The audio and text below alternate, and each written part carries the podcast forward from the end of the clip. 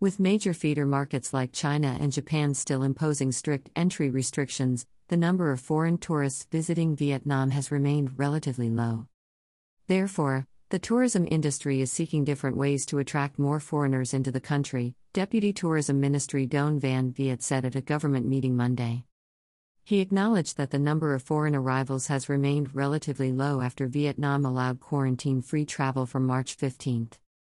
In March, Vietnam welcomed 15,000 foreign tourists, 10 times higher than the previous month, according to the Vietnam National Administration of Tourism. Viet said that travel firms need more time to connect with foreign clients after the disruption of tourism activities over the last two years. The peak travel season for international tourists will last from October to April next year, as usual. We expect the number of foreign visitors to rise in the coming days, he said, as cited by the government news portal. Attracting more foreign visitors at this time will be a difficult task because Northeast Asia accounts for 70% of Vietnam's total foreign tourist arrivals, he noted.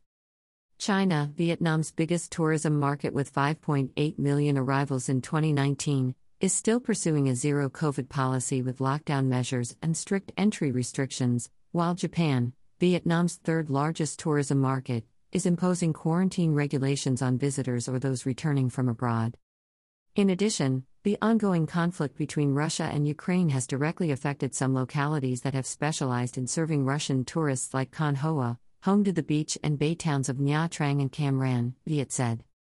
Vietnam Airlines has suspended its regular flight between Hanoi and Moscow starting March 28, and some Vietnamese tour operators have temporarily suspended bringing Russian tourists to Vietnam as a result of Western sanctions imposed on Russia.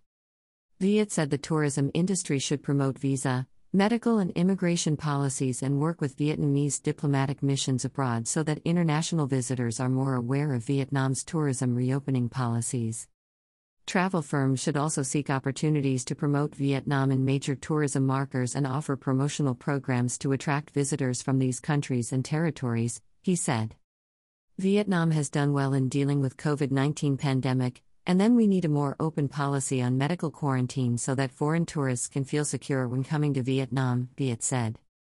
Starting March 15, Vietnam has reopened its borders to foreign tourists, and resumed its pre pandemic visa exemption policy for citizens from 24 countries, including Japan, South Korea, and European economies. Foreigners entering Vietnam only need to furnish a negative COVID 19 test certificate. In 2019, before the onset of COVID 19, Vietnam had received a record 18 million foreign tourists. The target this year is to welcome 5 to 6 million foreign tourists. By Huang Fan, VnExpress.net, April 6, 2022.